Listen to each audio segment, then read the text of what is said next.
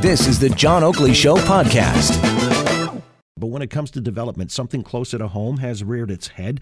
Apparently, uh, there are city councilors who are upset with Queen's Park, and this is Doug Ford's government for uh, now introducing legislation that will be in third reading next week called Bill 108. And uh, Bill 108 has to do with development in the province.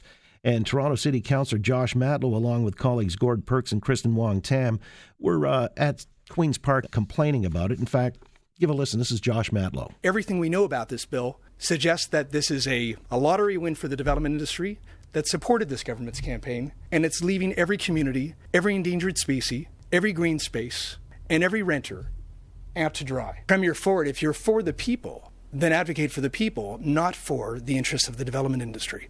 And that's what Bill 108 does.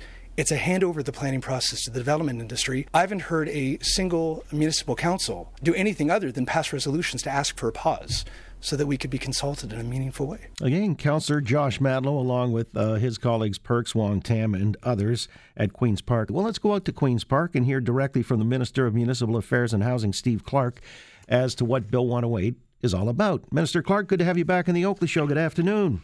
Thanks, John. It's uh, I'm so glad to be back to try to uh, dispel some of this false information. Uh, bill 108 is part of Ontario's Housing Supply Action Plan. The bill, More Homes, More Choice, uh, has a number of measures that uh, will allow us to have more housing supply. I think we all acknowledge that uh, we have a housing supply problem not just in the Greater Toronto area, but quite frankly, all across this province.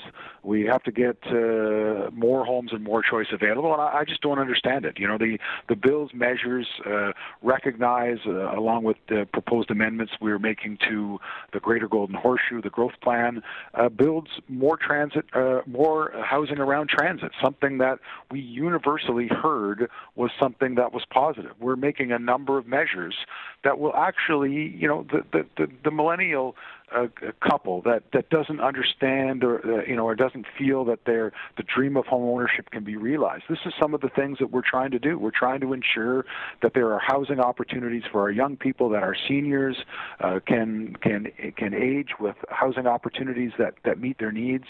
Um, you know, we've done a lot of consultation and uh, you know, for three councillors to walk into Queens Park today and to make it sound like this was a bill that just got dropped on them at the 11th hour, total fabrication by those three councillors. We had extensive consultations. Uh, we're going to continue to consult on some of our community benefits charge uh, formulas, uh, some of the environmental aspects that they were talking about. The Minister of, uh, of Environment had, uh, you know, postings on the environmental registry. There's been over 100 days of opportunity for consultation in addition to all the Housing Supply Action Plan roundtables we had, in addition to all the roundtables, regional meetings, and discussions we had about uh, the amendments to the uh, growth plan for the Greater Golden Horseshoe. There's been a tremendous amount of consultation on this bill. Right, and so uh, third reading is next week before the legislature, I guess, quits for the summer. Uh, this thing looks like it'll be expedited and passed into law. Is that correct? Well, the the, the committee's uh, t- today's meeting was to hear deputations, so there were a variety of deputations. Uh, the order of the House uh, indicated that clause by clause would start on Monday, and uh, as uh, you noted, we're going to be sitting, uh, you know, Monday, Tuesday, Wednesday, Thursday. The House is scheduled to rise on Thursday. I can't predict what the House Leader is going to schedule, but as Minister, you know, I'm hopeful that uh, that we'll have an opportunity to have this bill uh, have some debate, and you know I'm hopeful. I, I can't say and predict the view of the legislature, but I'm I'm hopefully optimistic that we we can pass this bill. But it doesn't mean to say we're not going to continue to have consultations. I've made it clear to our municipal partners that the formula for the uh, community benefits charge will still be part of consultation. I'm, I, I can tell you that those uh, councillors are wrong. That the principle of growth paying for growth is still a part of Bill 108. The fact is they're wrong to say that libraries, uh, community centers, uh, and other important assets like childcare, they're still going to get built. Our bill still holds that principle.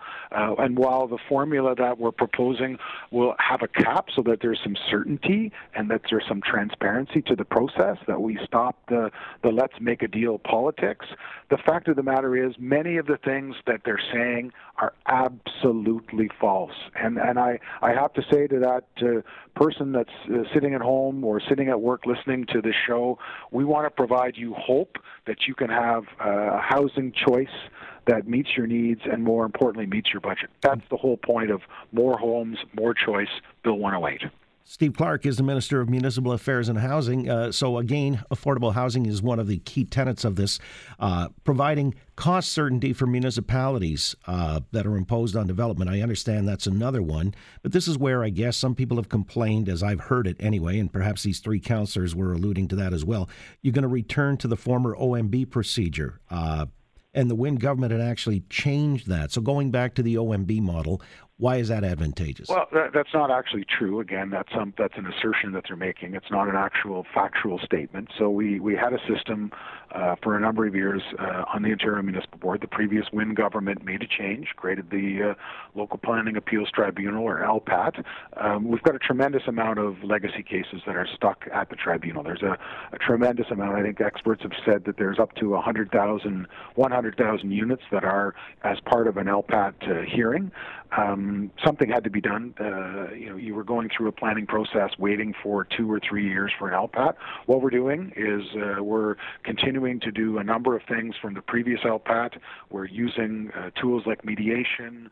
Uh, we're informing a, we're adding a cost recovery system uh, to the LPAT so that uh, develop the development industry, not municipalities or not proponents, have to pay for the system. But most importantly, John, we are adding 11 more adjudicators.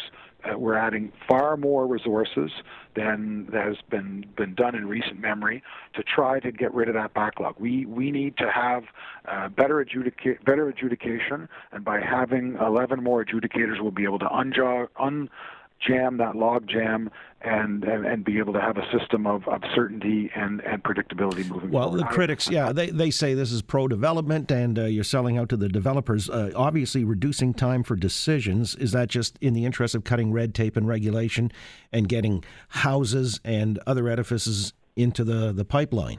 Exactly. There, you, you can't have a system where you have to wait for a tribunal for years and years. You have to have a system that actually has some predictability uh, built into the system. The, the the fact of the matter is, you know, they can say, you know, they can they can malign the development industry. I'll work with any partner, whether it be private sector or public sector, whether it's a not for profit, whether it's a group like Habitat for Humanity. I'll work with any group that wants to provide an opportunity for home ownership or purpose built rental to allow people to have the home close to where they want it. And that's the most important thing. It's not about you know, uh, those those people, anybody that wants to do that, yes, they're going to be my friend. Well, let me ask you then finally, because I'm tight on time. Uh, another concern that's come up is the uh, issue of preserving parkland and the environmental issue. Uh, how do you address that? Well, you know, uh, Minister Phillips has had some extensive consultation. The three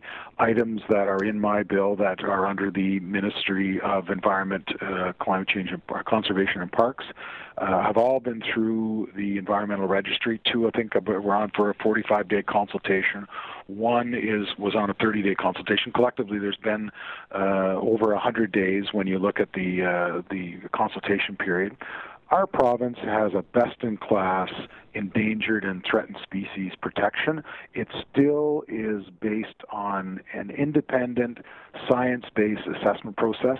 That has not changed. The committee uh, on the status of species at risk in Ontario. It's called COSSARO, is still and will continue to to make those species assessment and classification decisions. All right, uh, Minister, to, I've got to let you go because I'm out of time. But I could go on all day. But I, I understand. Uh, we'll follow up and we'll see if this is enacted into law or if there's still more, uh, you know, wrinkles to be worked out. I appreciate your time, though. Thanks very much. You got it. Steve Clark again is the Minister of Municipal Affairs and Housing on that matter. Thanks for listening to the John Oakley Show podcast.